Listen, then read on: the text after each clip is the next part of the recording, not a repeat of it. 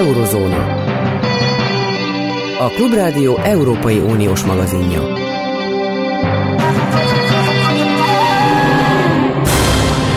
Zentai Péter vagyok, jó napot kívánok! Kiújult a gázai háború, a felek egymást vádolják, és a felelősséget egymásra tolják. Már vannak állítólag, legalábbis a Hamas szerint polgári áldozatok.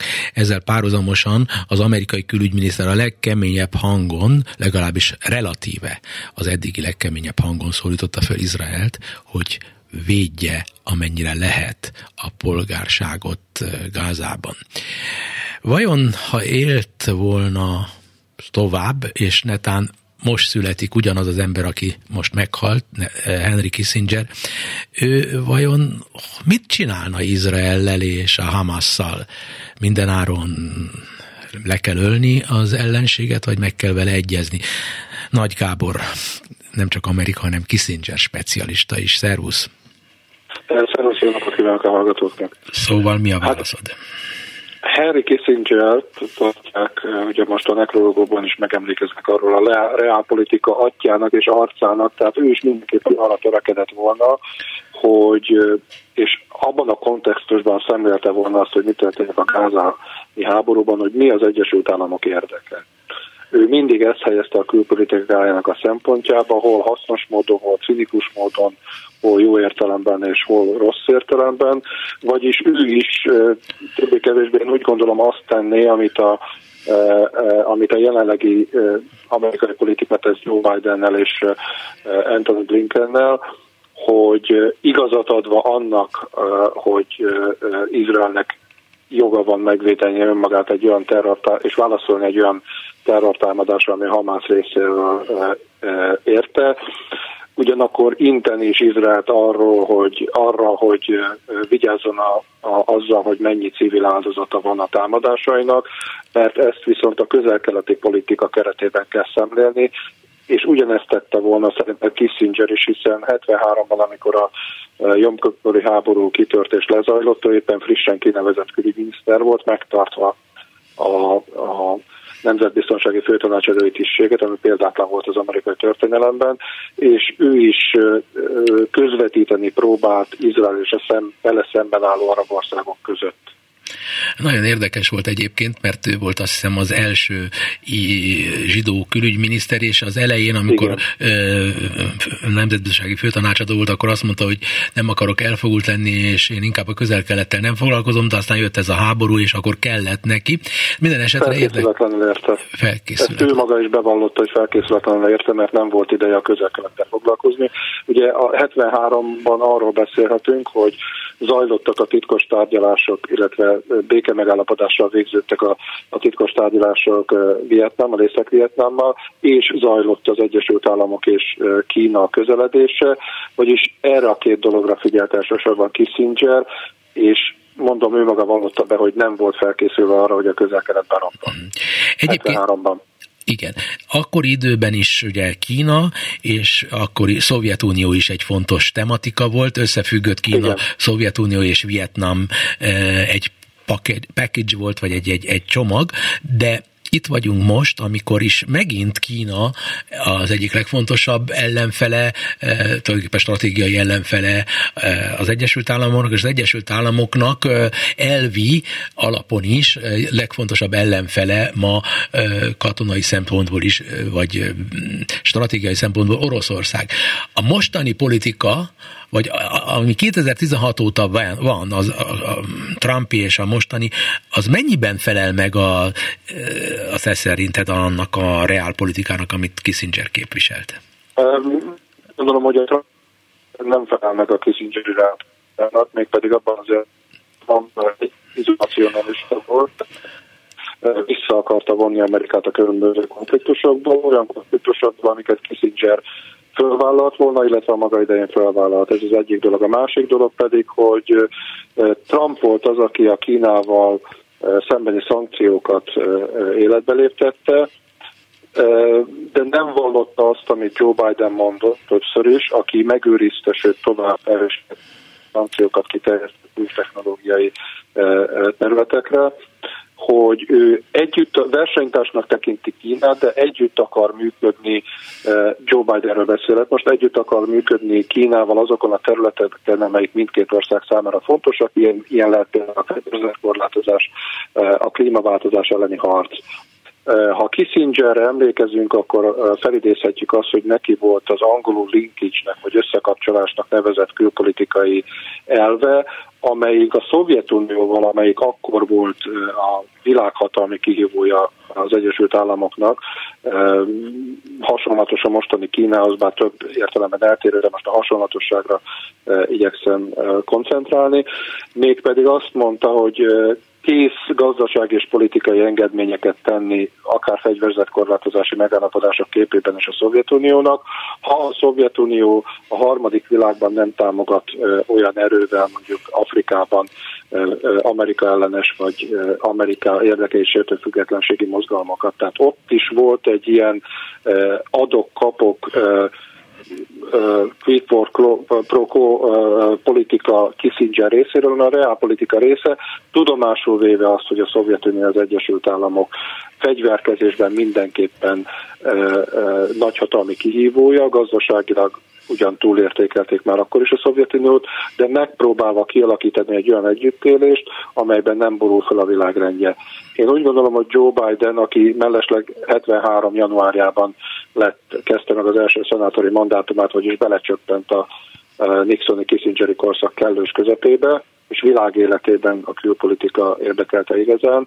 Én úgy gondolom, hogy Biden is próbálkozik, most Kínát említetted, Kínával kapcsolatban egy ilyen egyensúlyt kialakítani, amiben szintén benne van a feltartóztatás része is, ami a Szovjetunióval szemben is benne volt az Egyesült Államokban, de mindenképpen vannak bizonyos területen kooperációk Kínával, és van rivalizálás Kínával, és vannak Amerika jelenlépése Kínával szemben, még egyszer hangsúlyozom, Amerika érdekeit elsődlegesnek tekintette, ahogy egyébként abszolút értékben Kissinger elsődlegesnek tekintette.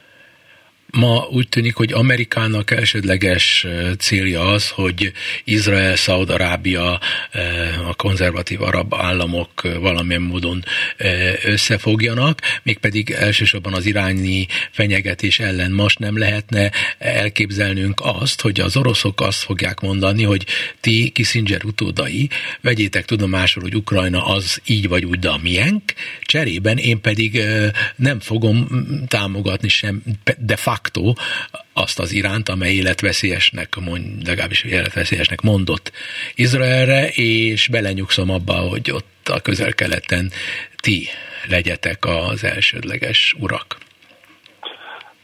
Ó, uh, megint uh, megszokott szavainkkal élve megpróbálom szétszálazni. Az egyik dolog az, hogy ehhez kellene ha úgy tetszik, reálpolitika Oroszország, illetve Putyin részéről is, és kellene egy olyasfajta reálpolitika az Egyesült Államok részéről, elismerve azt, amit mondasz, amit az amerikai külpolitika nem ismer el, Európa nem ismer el, és a világ jelentős része nem ismer el, hogy Ukrajna az Oroszország érdekszférája, és akkor végül is ezt a konfliktust kisebb erővel kell támogatni. Van ilyen vélemény az Egyesült Államokban, hozzáteszem, de ez, ez, ez, ez egy szimpla elmélet.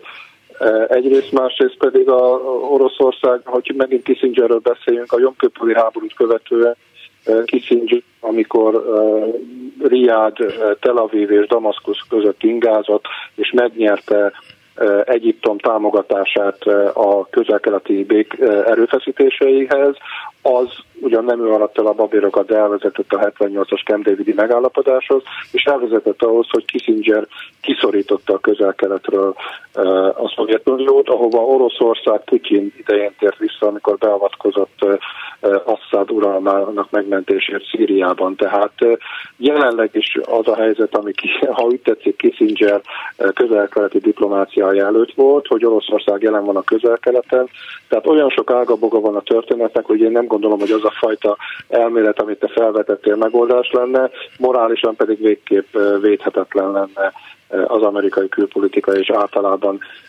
a nyugat számára föladni Ukrajnát annak érdekében, hogy megnyerjék Putin. Tehát ez szerintem nem több egy ilyen kósz elképzelésnél elnézést historikusan a második világháború alatt és után volt kimutatható elvi alapja is az amerikai külpolitikának. Kissinger azt mondja ugye, hogy, hogy sokan gondolják, a Magyarországon is így gondolják, hogy csak érdekek vannak. De az amerikai esetben talán egyetértesz velem, mindig van egy idealizmus és egy elviség is. Ezt a dolgot valójában gyakorlatilag Kissinger teljesen elvetette, hogy ilyen nincs, hogy elviség. Um, hát, eh, ha megnézzük Kissinger 8 eh, évét, és 8 év alatt, hogy milyen külpolitikai döntéseket hozott és irányokat vett, akkor idealizmusról végképp nem lehet beszélni, eh, hiszen annak érdekében, és most megint egy ilyen diplomáciai láncot próbálok leírni, annak érdekében, hogy ő eljuthasson a legfontosabb célja felé, és Kínát leválassza a Szovjetunióról, és eljuthasson Pekingbe, annak érdekében szüksége volt a pakisztáni elnök, diktátor segítségére, és mivel szüksége volt a, a pakisztán, eh, pakisztáni diktátor segítségére, ezért 1971-ben nemhogy eltűrte, hanem eh, fegyverszállításokkal még segítette is azt, hogy Pakisztán gyakorlatilag népírtást hajtson végre a függetlenedni vágyó Banglade- Kelet-Pakisztánban, amiből Banglades lett. Latin-amerikai beavatkozásokban semmi más nem érdekelte Kissinger külügyminiszterként, illetve nemzetbiztonsági főtanácsadóként csak is az, hogy az Egyesült Államok érdeke ne sérüljön, és Seymour Hersh könyv is róla, sok könyvet írtak Kissingerről.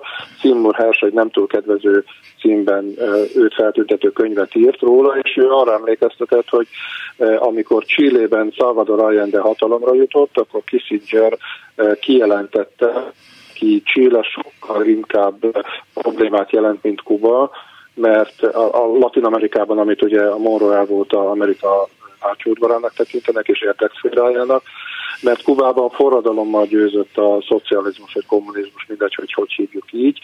E, Csillében viszont választásokkal jutott hatalomra még ha 31%-at is Salvador de ha választások útján jutott hatalomra, és ez kifejezetten veszélyesnek tekintette abból a szempontból, hogy ez rossz példa, mert azt mutatta meg, hogy a, a radikális baloldal választást is tud nyerni Latin Amerikában, és mindenféle skrupulósok nélkül megpróbálta alá, alásni az Allende rendszerét. Tehát bocsánat a hosszú történetet, és a két példát akartam említeni, nem gondolom, hogy ideál vezették volna Kissinger, ő a hideg racionalizást embere volt. Mm. Igen, nagyon fontos adalék mindaz, amit elmondtál, hogy a reálpolitikában benne vannak olyan dolgok, amiket erkölcsileg nem lehet értelmezni, viszont például az izraeli-arab konfliktusban egy csomóan elveket, érzelmeket és igen, igen, kevernek bele. Ezt, ezt de, nem, nem de hozzáteszem, hogyha az, az amerikai ideákat kérett számon, arra megint van egy példa, George W. Bush, aki tulajdonképpen a neokonzervatívok e, e, befolyása alatt amerikai érdekekre hivatkozva Ameri, bocsánat, amerikai ideálokra hivatkozva, demokrácia terjesztése hivat, terjesztésére hivatkozva indított például Igen. egy háborút Irak ellen, Igen. ami, ami igazándiból az érdekeket tekintve nem volt indokolt az Egyesült Államok számára, és nem is sült el jól. Igen, de ez nagyon fontos volt, amit elmondtál, mert itt sokan azt hiszik, hogy az az egész az olajért folyt, holott éppen arról volt szó, és te akkor éppen ott voltál Amerikában, hogy ott, ott komolyan eh, elvi alapon az új konzervatívok azok ilyen tényleg bizonyos tekintetben idealisták is voltak. Igen, igen, igen, ez, ez hülyék voltak, hát azt hitték, hogy ott lehet. Igen, nagyon érdekes. Eh, Nagy Gábor, köszönöm, hogy velünk voltál. Köszönöm szépen. E, Tálas Péternek is köszönöm, hogy itt van velünk a vonalban, a Közszolgálat Egyetem Védelmi Kutatóösszpontjának az igazgatója. Jó napot kívánok! Jó napot kívánok! Úgy tudom, hogy Berlinben van egy ilyen e, stratégiai védelmi konferencián. Ott vajon e, látják-e, vagy figyelik-e azt, hogy nincs más útja most a jelek szerint Izraelnek, mint hogy felújítsa, és most már föl is újította a gázai háborút, miközben egy másik nagyon fontos részén a világnak, ami nagyon közvetetten függhet csak legfeljebb össze, az észak-nyugat, észak-európa, észak-kelet-európa Finnország totálisan lezárta katonailag a határait Oroszországgal szemben, Oroszországot potenciális agresszornak véli. Szóval ezeket a dolgokat hogyan látják, hogyan látja ön, és hogyan látják azok a nemzetközi szakértők, akik olyanok, mint ön? Hát itt a berlini biztonságpolitikai konferencián is volt természetesen egy izraeli, Hamas-izraeli konfliktus, tulajdonképpen egy ilyen beszélgetés, és alapvetően azonosan látták a, a, a megszólalók. Gyakorlatilag mindenki úgy gondolta, hogy fel kell újítani a Izraelnek a, a a támadásokat, mert egész egyszerűen még közel sem érte el azt az eredményt, amit kitűzött és ennek ugye az egyik legfontosabb része az a Hamasnak a meggyengítése. Arról vita van, hogy mit jelent ez a meggyengítés, hogy ez katonailag mennyire lehetséges, de egész biztos mindenki azt várja, hogy annyira meg lesz gyengítve a Hamas, hogy ne lehessen kormány mm, vagy mondjuk azt, hogy hatalmon Gázában. Ehhez még azért azt gondolom, és ez már inkább az én személyes véleményem, ehhez azért még nagyon sokat kell tennie az izraeli hadseregnek. Egyébként katonailag járható perspektíva elérése az, hogy, hogy, hogy elérhető-e az, hogy a Hamaszt ahogy ők mondják, meg kell semmisíteni. Mert én például azt feltételezném, hogy a Hamas megsemmisítem, akkor egy sokat szenvedett körzetnek a lakói körében újra fog nőni egy nem Hamasnak, hanem egy másnak nevezett ugyanolyan szervezet, és még inkább for bennük a bosszú. Majdan. Abszolút. Abszolút, ez is szóba került egyébként itt is, nem annyira a, a panelben, hanem inkább ilyen magánbeszélgetésben a szünetben. Egész egyszerűen azt kell látni, hogy amennyiben a Hamaszt nem, amennyiben nem változik meg a helyzet, a palesztinok helyzete Gázában, akkor gyakorlatilag a Hamas fel fogja váltani egy másik, nagyon könnyen előfordulható, sokkal radikálisabb szervezet. Tehát ez a másik olyan kérdés, ami miatt egyébként az izraelieket bírálat érte vagy éri, hogy úgy kezdtek neki ennek a, az akciónak, ennek a szárazföldi akciónak, vagy ennek a, tehát a Hamas felszámolásának, hogy nem igazán nyilatkoznak arról, hogy mi lesz az követően, már pedig az nagyon sokak szerint kulcsfontosságú, hogy lehessen látni, hogy mi lesz Gáza jövőbeni sorsa. De egyelőre szerintem ettől még messze vagyunk egyszerűen. Tehát azt látunk, hogy, hogy ettől még elég messze vagyunk,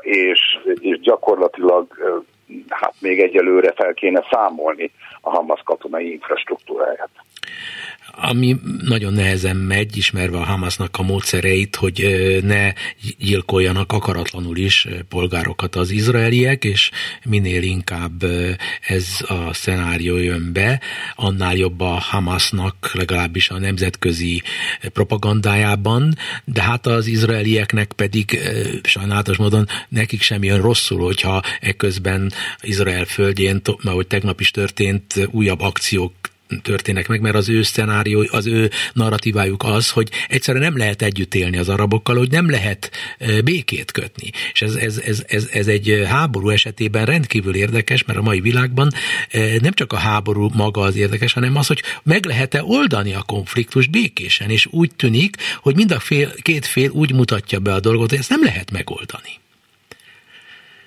Ez való igaz, a két logika az gyakorlatilag kioltja egymást, és hát tulajdonképpen 48-tól, 1948-tól ez az erőszak spirál, ez állandósult és állandó megmegújuló konfliktusokhoz vezet, de azért azt látni kell, hogy szerint, tehát hogy nagyon sokak szerint természetesen meg lehetne oldani ezt az egészet, nem, nem a konfliktusok időszaka az, amikor a, a megoldásnak a hát mondjuk a, a politikai dolgait olyan egyszerűen lehet látni. Egész biztos, hogy valamilyen külső közvetítéssel lehet csak megoldani, és egész biztos, hogy ennek a, a, hogy a gázai helyzetnek az egyik kulcsmomentuma az az, hogy mit kezdenek Gázával, illetve kap-e valami olyan segéd Gáza, olyan nagy fejlesztési programot Gáza, vagy inkább mondjuk ha csak gázai palesztinok, amelyek, amely kiemeli vagy javi, jelentősen javítja azokat a körülményeket, amik, amik hát Gázában uralkodnak. Ezt nagyon sokan vetik föl, de nyilvánvaló ehhez olyan politikai vezetők kellenének palesztin oldalon is, akik gyakorlatilag fogalmazunk úgy, hogy az együttműködést próbálnák erősíteni. Tegyük rögtön hozzá 22 óta én nem nagyon látom egyik oldalról sem ezt a hogy mondjam, ezt a törekvést. Tehát a Netanyahu kormánynak a összeállása a szélsőséges a zsidó pártokkal az gyakorlatilag nem segít, vagy nem segített tulajdonképpen a, a, a rendezés területén, sőt inkább például Cisjordániában egész egyszerűen hát újabb és újabb konfliktusokhoz konfliktusokat szül. De tény, hogy az egyik legfontosabb kérdés az mégiscsak ma az, hogy a Hamas mennyire lehet megsemmisíteni. Én azt gondolom, hogy katonailag teljesen megsemmisíteni nem lehet, de olyan mértékben meg lehet gyengíteni, hogy azt a befolyását Gázában, hát fogalmazunk úgy, hogy elveszítse, ami, ami gyakorlatilag azt biztosította a Hamas számára, hogy ott egy autoriter rendszer, egy, egy, egy, egy diktatúra hát épült ki, ami fogjul tartotta, és ezt most is látjuk egyébként, és túszként tartja, és felhasználja katonai műveleteihez is a, a, a gázai hát, civileket. Ezt kellene valamilyen módon hát, felszámolni. Igen. Ami viszont a hibrid háborúknak a korszakát nagyon jól jellemzi, hogy ez egy másik fajta háborús korszak, az, hogy migránsokat, ahogy a, a Hamas a civil lakosságot, úgy a Belarus és elsősorban most már Oroszország a civil lakosságnak egy másik részét, mégpedig az úgynevezett migráns tömeget alkalmazza fegyverként, és a finnek, illetőleg a lengyelek azt mondják, hogy ezzel az ő társadalmukat akarják kinyírni belülről. Ezt a dolgot ön és esetleg más ö, ö, stratégiai védelemmel foglalkozó szakértők ö, fölvetik-e mostanában, mert ugye erre hivatkozik Finnország, amikor lezárja Oroszország határaitottan, hogy onnan szisztematikusan átdobnak, és direkt Oroszországba vagy Belarusba importált, szervezeten importált migránsokat. Való igaz, gyakorlatilag ugye azt láttuk, hogy november 18-tól november 30-áig lényegében az összes átjárót hát lezárta Finnország, először a déli négyet, 18-án, aztán 22-én úgy döntöttek, hogy csak egyet hagynak, de, 20, de 30-án az utolsót is lezárták, és ennek a fő oka valóban az, amit egyébként úgy is tárgyalnak, vagy úgy is kezelnek a finnek, hogy hibrid hát hadviselést folytat. Nem először egyébként tegyük hozzá Oroszország, a, a Szíriából, Jemenből, Pakisztánból, Szomáliából, Kenyából és Marokkóból hát menekültekkel, akiket megpróbálnak átjuttatni a, a finn határon. Ezt egyébként 15-16-ban is eljátszotta már egyszer Finnország, szemben Oroszország, akkor talán nem volt annyira nyilvánvaló ebben az állami részvétel, de akkor is kb. 7200 hát mm, menekültet próbáltak át réselni, próbáltak átküldeni. Ez a mostani abból, abban különbözik, hogy itt már a határőrség is szállítja gyakorlatilag a, a migránsokat, ami közismerten az FSB alá tartozó hát szervezet. És hát természetesen ön is említette, ugye, hogy 2021-es hát belarusz-lengyel hát konfliktust, aminek eredményeként egy állandósult határkonfliktus áll fent most Belarusia és Lengyelország között, és a, a Lukasenka rendszer az rendszeresen megpróbálja gyakorlatilag a, a odaszállított közelkeleti és ázsiai bevándorlókat át passzírozni, átküldeni gyakorlatilag Lengyelországba. Ez egyértelműen egyébként hibrid hadviselés, és valóban nyomást akarnak gyakorolni, és emellett le akarják foglalni gyakorlatilag ugye a határőrizetet, sőt Lengyelországban nem csak a határőrség volt kénytelen bele mm, folyni ebbe a dologba, hanem gyakorlatilag a, a lengyel haderőnek is, meg a hadseregnek, a katonáknak is segíteniük kellett. De ez azt gondolom, hogy ez egy ismert és, és hát tulajdonképpen azt mondanám, hogy, hogy várható eszköze egyébként mindazoknak, akik hibrid hadviselést próbálnak folytatni mással szemben. Igen, egyébként sokan rágalmazzák meg, vagy valós vádakat fogalmaznak meg, nem, nem tudom, de az a kelet-európai térségben például Magyarországgal szemben is voltak ilyen vádak, hogy Szlovákiába, Szlovákiába, illetőleg közvetetten Ausztriába is segítik a, a menekülteket, és ezzel a hazai politikát is befolyásolják, de a lényeg az az, azt hiszem, hogy mégiscsak Lengyelország, Finnország, a NATO oszlopos tagjai, Finnország új oszlopos tagja, a Finnországnak a hadserege az nem egy kis hadsereg, egy nagyon komoly haderő, lengyel is a legerősebb talán eh, Kelet-Európában, de hát tulajdonképpen, ha úgy vennénk, szigorúak lennénk, akkor azt mondanám, hogy agresszió kísérletek történnek Oroszország és Belarusszal együttműködve, Belarusszal egyetemben a NATO országok ellen. Tehát ez egy játék a tűzzel valójában, mondanám én. Nem tudom, hogy ön hogy látja. Azért a, azt kell mondani, hogy az ilyen típusú hibrid műveletek még nem tartoznak a, azok közé, a, a konfliktusok közé, amelyeket hát agressziónak tekintene a NATO, vagy a NATO tagországok. Ezek nagyon kellemetlen és nagyon, hogy mondjam, mm, nagyon fogalmazunk úgy, hogy nagyon váratlan, nagyon kellemetlen és feladatot adó dolgok, de semmiféleképpen nem sorolnám egyébként. És ha, ahhoz, egy pillanat, és ha, ha terroristákat is beépítenek ezek közé, az emberek közé, akikről tudják, hogy valamilyen ügynökök, szíriai ügynökök, iráni ügynökök, bármik lehetnek, nem tudjuk abból a átdobott, átsegített tömegből, természetesen azokból sem, akik Magyarországra jönnek, senkiről nem tudjuk, de azért, ha valami szervezet, akkor nem olyan olyan hülyék, hogy a saját ügynökeiket ne nyomnák át? Ez igen, ez egy állandóan felmerülő kérdés, de azért az ügynököket egyértelműen, tehát el tudom képzelni, hogy ügynököket azokat átküldenek. A terroristákkal kicsit más a helyzet, sokkal egyszerűbb egyébként fogalmazunk úgy, hogy Európában megtalálni azokat a radikálisokat, akik hajlamosabbak vagy hajlandóak terrorcselekményeket elkövetni, akiknek ráadásul jobb helyismeretük van.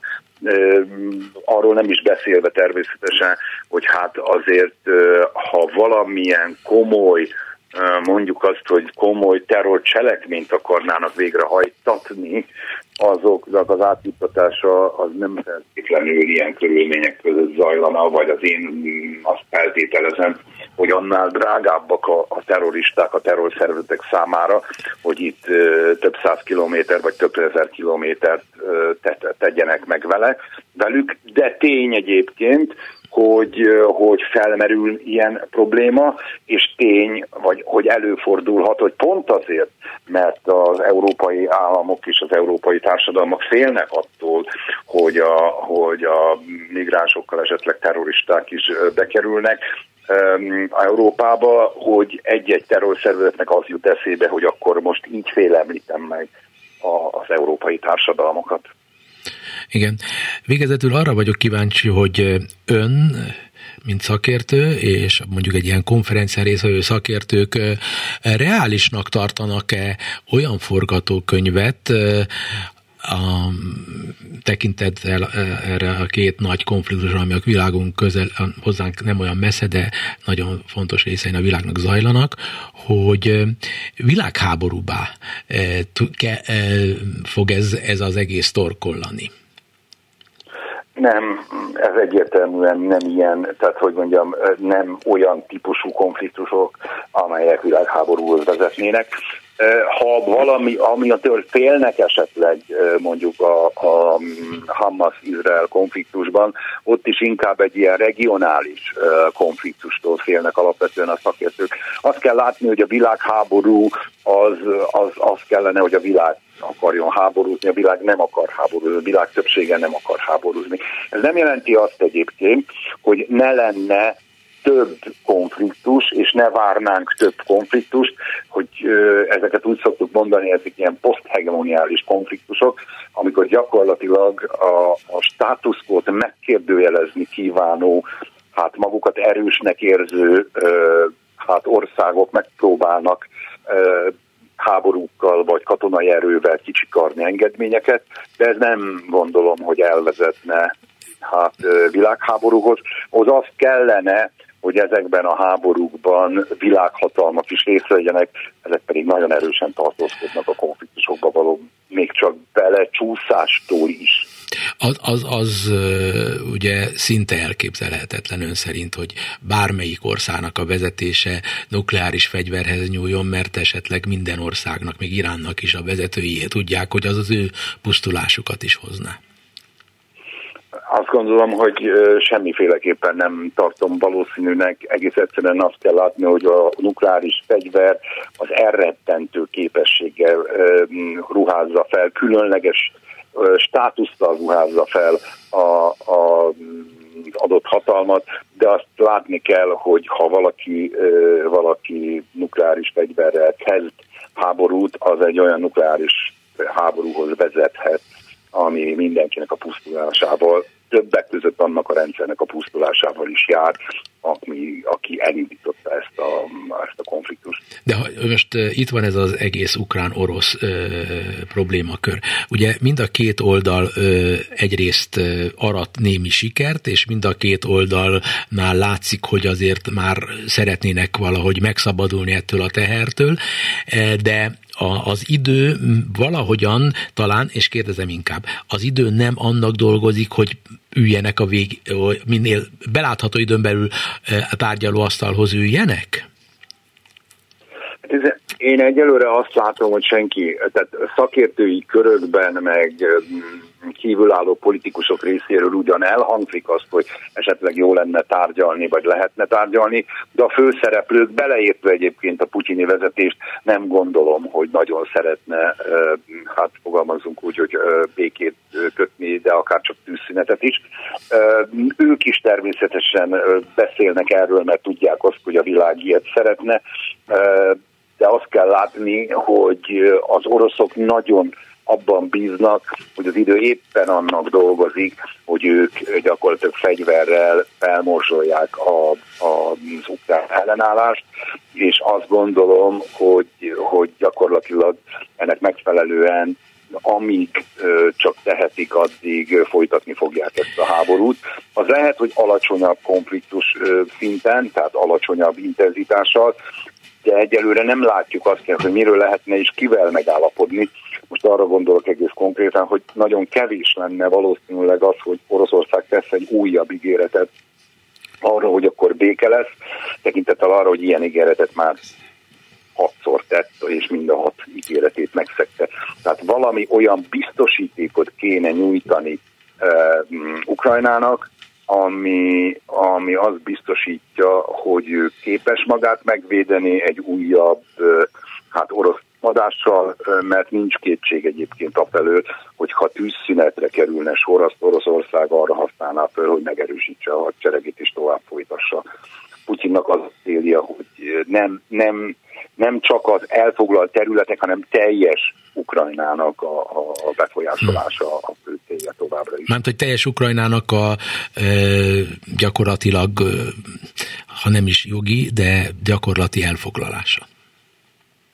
Én azt gondolom, hogy talán az elfoglalást nem, de mindenféleképpen egy olyan, olyan rendszert akar, ami visszavinne mondjuk a 13 előtti időszakra, amikor Janukovicsék gyakorlatilag orosz hát, szövetségesek voltak. Valami olyasmit szeretne elérni, amit, amit hogy baráti kormány legyen. Amennyiben viszont nem, akkor nagyon úgy tűnik, hogy addig akarja folytatni ezt a háborút, amíg ukránok nem érzik úgy, hogy életetlen Ukrajna, és ezzel gyakorlatilag ugye azt elérni, hogy az ukránok hát forduljanak a saját kormányuk ellen. Köszönöm szépen Tálas Péternek, a Közszolgálati Egyetem Stratégiai Védelmi Kutatóközpontja igazgatójának a viszonthallásra. Viszonthallásra. Berlinből jelentkezett egyébként Tálas Péter, azért mondom még egyszer, mert itt van mellettem a egyebek között Berlin várost, város államot, a berlini köztársaságot, így is szokták egyébként nevezni, turist turisztikai képviseletének a vezetője. A német turisztikai. A német turisztikai vezető, igen. Cseizing Miklós, de mi Berlinről fogunk beszélni. A múltkor megígértem hallgatóimnak, hogy folytatjuk a beszélgetést, mert nagyon rövid időnk állt, állt rendelkezésre. Egyébként Berlin, ugye, ha jól emlékszem, hát persze, hogy jól emlékszem, mert én nagyon éber gyerek voltam, semmi más nem érdekel, mint a politika, hogy állandóan arról volt szó, hogy Berlinben mi a helyzet, mert a berlini helyzet, ugye kelet-német német, kelet-Berlin és nyugat-Berlin közötti eh, viszony eh, bemutatta, hogy milyen a világhelyzet, milyen Európa helyzete. Eh, ez a szituáció ma még benne van valahol a levegőben Berlinben? Igen, Péter, hogyha most turisztikai szempontból nézzük meg, amit te kérdezel, igen, hiszen ugye hiába most már ugye több mint 34 éve leomlott ugye a fal, egyszerűen hihetetlen, hogyha az ember visszaszámol, de még azért először is mindig látszanak különbségek, illetve ennek az egész akkori politikai szituációnak van turisztikai hozadéka. Ugye az egyik az, hogy ahol a fal régen ugye körbe-körbe haladt, ugye Nyugat-Berlint bezárta, ott egy kerékpárutat alakítottak ki, ahol végig lehet szépen menni körbe-körbe, illetve hát ugye a Checkpoint Charlie, ugye az, az ikonikus átteresztő pont, ugye ahol például ugye amikor volt az a híres berlini munkásfelkelés 1953-ban, ugye ott volt az, hogy pár méter álltak egymástól az amerikai egymással az orosz, szemben bocsánat, a, a tankok. Egymással szemben az amerikai, még az orosz tankok, és ott tényleg egy világpolitikát meghatározó. Ha, ha, ha az egyik tank beindul, akkor az világháború. Így van, igen, igen. Ez egészen elképesztő, és én is jártam ott annak, ugye múzeumi része van, igen. és egyre több látványosság, amiben jobban megértetjük, hogy nem is olyan régen tulajdonképpen. Milyen elképesztő dolog volt ebben az Európában élni, hogy, hogy neveltek gyerekeket Európa különböző részein, nagyon sok gyerek született, és eközben pillanatokon belül bármelyik pillanatban kitörhetett volna egy világháború. Igen. Éppen ott, Igen. Európa legközepén. Így van, és Berlinben ezt az emberek a bőrükön érezhetik, ugye mi már egy kicsit idősebb generációk vagyunk, hát, hogyha, hogyha mondhatom. Igen, tehát, az tehát ugye mi tulajdonképpen láttuk, hogy én is diákként sokat voltam Kelet-Berlinbe, meg mi ugye magyarként átmehetünk Nyugat-Berlinbe, de ott tényleg a bőrödön tudtad érezni, és ez számomra most is kicsit megborzongtató, amikor ezeket a, az objektumokat néha fölkeresem, hogy például ö, ö, most látszott egy utcát, az ablakai már Kelet-Berlinre néztek, de Pontos, a, a lakás maga az Nyugat-Berlinbe volt. Vagy és, fordítva. Vagy, vagy, vagy, vagy, vagy fordítva. És ez, és igazából ez is egy érdekes dolog, és amikor volt a 30 éves falleomlásnak egy ilyen jubileumi éve, akkor mi nagyon sokat foglalkoztunk ebben, meg ez egy érdekes történés, pláne a fiatalabb generációknak, akik turistaként Berlinben vannak, megmutatni tehát a, a, a, a Checkpoint charlie akkor például van ott a közelben egy olyan múzeum, hogy Topography des Terrorsfilet is, Igen. talán te is a, ismered. A ottani terrorháza, csak nem Igen. a kommunista terrorra, hanem általában, általában a terrorra, terrorra is, ugye a, a barna főleg terror, a náci terrorra. Meg a, meg a, a vörös terror is, ugye. Igen, de főleg a náci van. terrorra, mert Igen. a Németországnak a mai helyzetét abszolút meghatározza, hogy antitézise mindannak, ami miatt Németországot Igen. a földdel tették egyenlővé. Berlint mindenképpen, ugye? Igen, így van, és, igen. és ez a, az, a, az a náci terror volt, tehát hogy soha többé ilyen ne legyen, ezért mementóként iskolásoknak, és a rengeteg iskolást visznek, hogy a, a, a turista csoportok számai egyrészt meg az iskolások, osztály, német osztályoknak, a, és azokban az osztályokban a gyerekek, eh, mert Berlinről van szó, az nagyon érdekes. Németül beszélnek egymással, de ázsiaiak, feketék, eh, eh, minden, a világ minden részéről, és kis német gyerekekké váltak. Ez így van, és hogyha most itt a kicsit a turizmus meg a politikát, vagy a politikai emlékezetet összefűzzük, Igen. akkor te jól tudod, ugye, meg sokat érték kint, hogyha ott a fal mellett megyünk, ugye van a Checkpoint Charlie Múzeum, akkor ez a Topography des Terrors, akkor utána a világ egyik legnagyobb holokauszt emlékműve, a Brandenburgi kapu, és utána pedig ugyanott, ahol régen a fal ment, a Reichstag és a Brandenburgi kapuk között azok a sírkövek, akik azoknak állítanak emléket, akiket agyonlőttek, mert át akartak Nyugat-Berlinből Kelet-Berlinben, vagy bocsánat, Kelet-Berlinből Nyugat-Berlinbe menni. Menekülni, és van olyan e, síremlék, és mindig virágborítja, hogy azt hiszem egy-két-három nappal a fal leomlása előtt is lőtték. Igen, igen. Nagyon igen, lőtték, igen, parancsra. Igen, igen, Tehát igen. Ezt, ezt, ezt nagyon kevesen értik meg, hogy az NDK-nak a bármelyen jó szociális rendszere is volt, de hihetetlen kegyetlenséggel számolt le azokkal, akik szabad Németországot akartak. Igen, és ez azért érdekes szerintem, mert tehát nem kell ehhez olyan nagyon messzire menni, hogy valami, és ezt most itt idézőjelben mondom, egy ilyen közelmúlt politikai kuriózumitát ö, lássuk, és ö, ezt különböző kiállítások, múzeumok segítségével a fiatal generáció meg is ismerhet, és hogyha most már az NDK-t említetted, és mondjuk itt a neveletességeket nézzük, akkor nagyon érdekes, nem tudom, ismered-e az NDK múzeumot, ami, ami a Spré partján hogy, van, hogy, hogy, igen, ö, igen. és az is retro. Ropp, retro, retro, és az is roppant érdekes, és ha valaki Milyen oda megy, az NDK élet? igen, és nem feltétlenül annak a generációnak, akik megélték ott ö, annak idején, hanem a fiataloknak is be van rendezve egy, egy nappali szoba, hogy milyen eszközöket használtak, mivel öltöztek fel az úttörő mozgalomtól kezdve, igen, igen. minden. Nagyon katonás volt az NDK. Igen. Nagyon. Még az, az, nagyon érdekes, hogy a, a, még a, a, a katona ruhájuk jobban emléke, emlékeztetett valami módon a, hát a, a, a, a náci Németországnak a cseregének a egyenruhájára, ezzel szemben az antitézis, a Nyugat-Németország az mindent megtett, hogy még csak véletlenül se legyen emlékeztető pozitív értelemben, és apró részleteket nézzünk, ez a népi nemzeti állam, amit az NDK mondott, az is pontosan megfelel annak a kifejezés világnak, amit a nácik is alkalmaztak. Eközben az NDK azt mondta, hogy a fasiszta Németország utódja a, a Nyugat-Németország, igen. A, a, a, az nagyon érdekes egyébként, te is biztos észrevetted, hogy Nyugat-Berlin tele van fákkal, zöldövezetekkel, Kelet-Berlinben csak most kezdenek a fákat látjuk, mert az NDK beto- lebetonozta az egészet. Tehát ha felülről nézzük, akkor a, onnan tudjuk, hogy melyik a Kelet-Berlin, hogy alig vannak fák, ahhoz képest, hogy micsoda gyönyörű erdős rész egész Nyugat-Berlin. Egyébként ezt legszebben ott a Brandenburgi kapu környékén lehet látni, hogyha ugye nagyon sokszor hasonlítgatják ugye a képeket, hogy amikor állt a fal, meg most, hogy már igen, nincs fal, igen. és hogy nagyon sok helyen a, valóban, ahogy mondott, beton volt, szőkeség, és most meg mindenhol zöld, Zöld zöldet most már, most telepítettek. Már, ugye nyilván mondjuk a falnál ez, ez az a biztonsági szempontból igen, volt, úgyhogy... Igen, igen.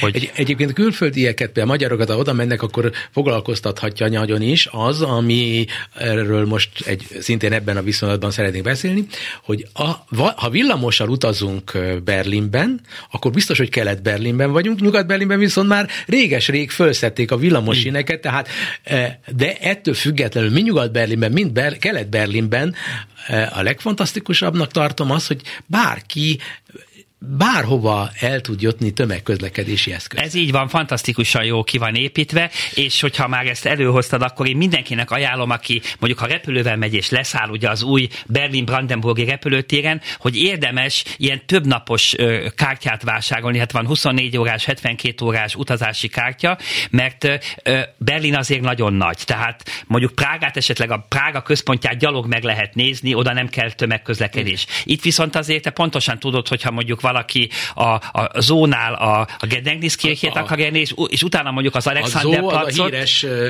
ö, pályaudvar, amiről még film is készült Igen. más összefüggésben, de az egy kultuszhely. Az egy kultuszhely, ugye ö, igazából az volt Nyugat-Berlinnek a fő a pályaudvara, igen. a központi és pályaudvara. Az volt a központja, ott van a, e, hogy hívjuk a nagy ö, központi, ö, most nem jut eszembe, olyan hülye vagyok, Nyugat-Berlinnek a központjának a Kurfürstendamm. Kurfürstendamm. Ugye az a, az a legelegánsabb bevásárló Igen, és az is ott van az utca, és hogyha már tömegközlekedésről beszélünk, adnék egy tippet, ami egy ingyenes tipp, ha valaki a százas vagy a kétszázas buszt választja Berlinbe, akkor egy klasszikus városnézést tehet meg, és ha szerencséje van meg ezek emeletes buszok, ezt te tudod, akkor érdemes ott az első négy helyre leülni, a és fent, fent, a fent a, a, az emeleten, és Kelet-Berlin, és Nyugat-Berlin központját köti össze, és a, a 200-as meg, hogyha visszafelé jövünk, az pedig az új központ, az a Potsdamer Platz, ugye, ami az Egyesülés után alakult ki, és akkor így végigmegy ez a busz a Brandenburgi kapunál, a Múzeum szigetnél, a Dómnál, a, a, a Tiergarten, és úgy akkor az Zoológische Gartenhez. Egyébként építészetileg egy különlegesség Berlin, Sokaknak ám nem tetszik, de sokaknak nagyon tetszik, mert mindazokat a dolgokat is, amiről beszélünk, Kelet-Berlin, Nyugat-Berlin, 1970-es, 80-as évek és a 2000-es évek, hogy, hogy eklektikus a végtelenségig. Igen. És hogy rendkívüli kísérletek történnek az építészetben, hogy a lehető legújabb alkotások Japánból, Koreából vagy Magyarországról, azok mind be tudjanak oda jönni. Neked mi a véleményed, hogy ez egy sikeres próbálkozás, vagy pedig egy szexepilje Berlinnek, vagy pedig akik kényesek azt mondják, hogy hát ezt itt egymásra raktak mindenféle, ez egy szemétdomb építészet. Gondol meg, én mindig azt mondom, hogy ha nem lennénk nyitott az újdonságra, vagy nem akarnánk színesebb, mást elfogadni, akkor az Eiffel-torn is annak idején a szemétre akarták dobni, hogy hogy, hogy, hogy, hogy, hogy, ki, oda, és akkor most a legikonikusabb igen. épület. Igen. Igen, én ezt még tovább fűzném annyival, hogy ugye Kelet-Berlinben, ugye a Karl Marx Allé, ugye az volt a Kelet-Berlinnek az most elegáns is úgy hívják, utcája. hogy Karl Marx Allé. Igen, igen, és az a tipikus úgynevezett Stalin barokk stílusban épült, ez a Zuckerbecker stíl. Olyanok, mint amilyen Moszkvában a Lomonoszov Egyetemnek a igen, stílusát igen. kell És én azt mondom, hogy nagyon helyes, hogy ezeket abban a stílusba felújították, megcsinálták, meg először is nemes anyagokból épült, tehát nagyon sok mágvány van például ezekben Abszolút. az épületekben, és gyönyörűen meg van csinálva, és ami nagyon érdekes, ezt neked is mondom, nem tudom, hogy tudod-e, de például be van rendezve egy tipikus 60-as évekbeli cukrászda és étterem az egyik házba, és ez tényleg olyan, mint egy Zeitreise, mint egy igen. időutazás, va, hogy látod, hogy igen, akkor az annak idén igen. hogy nézett van, ki. Van is ilyen mozi, azt hiszem Moszkva, vagy Az milyen? igen, igen, igen. igen, igen. Ez, ez, egy nagyon érdekes dolog, hogy megőrizték az NDK-ból azokat az ikonikus neveket, amelyek meghatározók voltak, tehát Karl Marx, Marx igen. Engels, Engels, akkor Marx Engels szobra, szobrok, ugye? és ez, ez, ez megfér azzal a gondolatiság, sőt, a világ egyik legnagyobb szovjet hősi emlékművét igen, láthatjuk. Igen, a Trepto. Trepto, Trepto hát az, igen, az, igen. az annyira meghökkentő, annyira impresszív igen. a maga fantasztikusan ápolt parkjában. Minden óriás, olyan, mint amilyen maga a, a szovjet birodalom volt, de az egészet ma már senki senki nem politikusan nézi, hanem azért, hogy tanuljon. Igen, ez igazából ez, ez hozzá tartozik. Tehát ugyanúgy, ahogy hogyha a Brandenburgi kaputól mész kifelé, ugye az Igez Zoil és a Brandenburgi kapuk között van az a szovjet páncélos, ugye? Igen, az a, a, végig Nyugat-Berlinben volt, Nyugat-Berlinben és, és, és, ott van. És, és, ott, ott, és magad, ott, ott van, és az is egy érdekes dolog, hogy megnézni, hiszen ez is a múltunk, a történelmünk, Igen. hogyha ott vagyunk, hogy Igen. ezeket nézzük de, de, meg. De nem erőltetnek valamiféle előjelet, hogy ez a rossz. Azt dönts el a, a néző, a néző, és ugye a Berlin, mai Berlinnek az egyik nevezetessége, az NDK nevezetessége a TV Így van, Tehát igen. az is egy igen, jelkép. Igen, igen, és igen. közben egy csomó olyasmi is jelkép, ami mind a kettőnek volt a Brandenburg kapu, és aztán az a új, hát a mm, Potsdamer Platz igen. azért mégiscsak inkább Nyugat-Berlin, mint Kelet-Berlin, és aztán megyünk tovább a, a Zó környékén, a Kurfürstendamm környékén, szintén szintén fölépült egy ilyen New Yorkias igen, igen, igen, igen. Ugye ez, amikor eldöntötték, ugye, hogy, meg ugye mindig az volt a, a törvényben, hogy Bonn csak az ideiglenes fővárosa ugye Németország, Nyugat-Németországnak, és utána, ha újra egyesülnek, Berlin lesz, és ugye amikor ugye ez eldőlt fix, hogy akkor minden oda költözik, akkor lettek ezek a nagy építkezések, és ahogy mondod, a Potsdamer Platz és az egész környék, egészen a Leipziger Platzig és tovább. Az, az földig ez, volt egyébként rombolva. Az, az, az, ott nem volt semmi, semmi nem volt. És, és az olyan, 90 New York sem. igazából. Igen, de, de még annál is különlegesebb, mert nagyon sok bájos dolgot meg tudtak építeni. Egyébként pedig az építészethez és a kultúrához tartozik az, hogy a NDK Berlinnek a főútvonalán és azon a környékén fölépült ugye a, a Humboldt Fórum, egy olyasfajta épület, ami egyúttal a világtudomány egyik összegzése. Igen, ezt jó, hogy fölhozod meg, én szerettem volna beszélni, ugye ez a legújabb attrakció igazából Berlinbe, azon a helyén, ahol a Palace de Republik volt annak idején, tehát, tehát az, még az, az NDK-nak NDK a parlamentje. Igen, és, és a legreprezentatívabb épület, én még ott voltam, mint kis úttörő vagy ebbe az épületbe, és ott most lett két nem olyan régen a Humboldt Fórum, az a, a Stadtschloss, tehát ugye ott volt régen a császári városi palota, palota és ezt modern, tehát teljesen modern anyagokból, modern technológiával fölépítették, de kívülről úgy van fölöltöztetve, és úgy néz ki, mintha a volt ö, palota, ö, lenne. palota lenne, és ezt mindenképpen ez egy szükséges, ö, lá, meglátogatandó, most ha valaki Berlinbe megy, egy... a belépő ingyen van, ezt meg kell, Igen. hogy mondjam, ez nagyon fontos, és ez egy igazi fórum, tehát ahol az emberek találkozhatnak, 5-6 féle kiállítás, múzeum van benne interaktív módon, a család minden tagjának, tehát ez egy szükséges... És maga Berlin, mert maga a Berlin egyébként pedig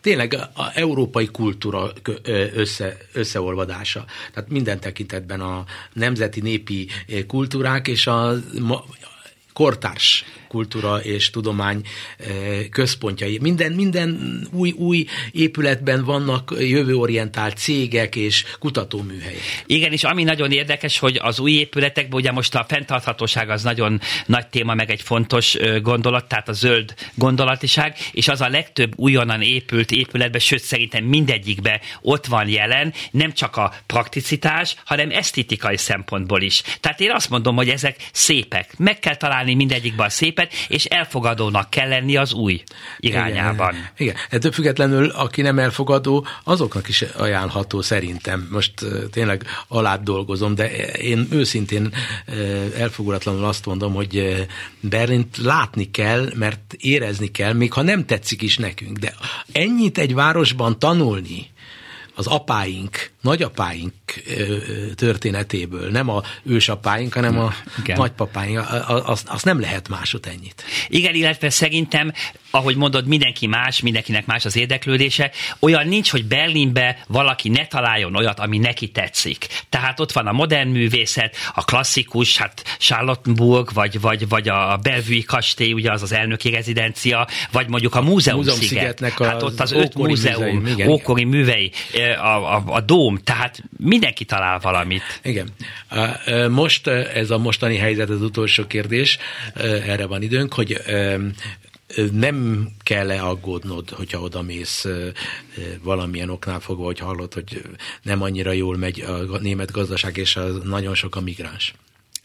Először is ö, nem megy rosszul a német gazdaságnak, Csak és, és, és, és, és ö, a turisztikai szektor, tehát ugye amiben mi vagyunk, amiben én dolgozom, egyáltalán ezt nem érinti, és ugye ez a téma, ezt mindig megkapom, a biztonság meg a migráns kérdés, én nekem még soha semmilyen rossz tapasztalatom nem volt. Nyilván minden városban, mindenhol vannak olyan helyek, amik nem éppen az éjjeli sétálásra ajánlhatók, de ott, ahová turisták mennek, ami turista attrakció, oda nyugodtan lehet menni. És, de annál azért jobb a helyzet az én tapasztalatom szerint. Bárhova lehet menni, csak hogyha valaki aggadik amiatt, hogy túl sok a migráns, az ugye ki elmulaszt valamit, mert például én számomra Neukölln és Kra Kreuzberg egy, egy látványosság, egy nagyszerű, a világ egyik legérdekesebb nap heti kétszeri piaca van, és így tovább. Tehát, igen, e, igen. És egyébként pedig maradjunk abban, hogy az, hogy mindenütt vannak rossz, gonosz emberek, azért ilyen hatalmas tömegnek a nagy része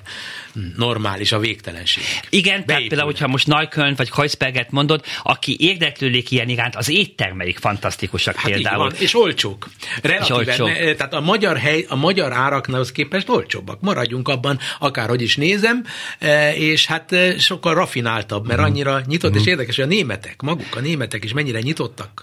És még ide az árhoz egy mondatot még hadd mondjak, hogy az ár értékarány Berlinbe fantasztikusan jó. Tehát a pénzünk... Tehát ez igaz... statisztikailag kibiz... Igen, ez egy objektív tény. Objektív tény, hogy a pénzedért többet kapsz, és hát más nyugat-európai városoknál minden tekintetben, a szállodákat tekintve is olcsóbb. Arra van beállítva ez a város, hogy sok-sok fiatal külföldi menjen oda a fiatalok helye. Igen, igen, igen, várják őket. Hát köszönöm Csejzing Miklós, a Német Turisztikai Hivatal Magyarországi képviselője. Köszönöm.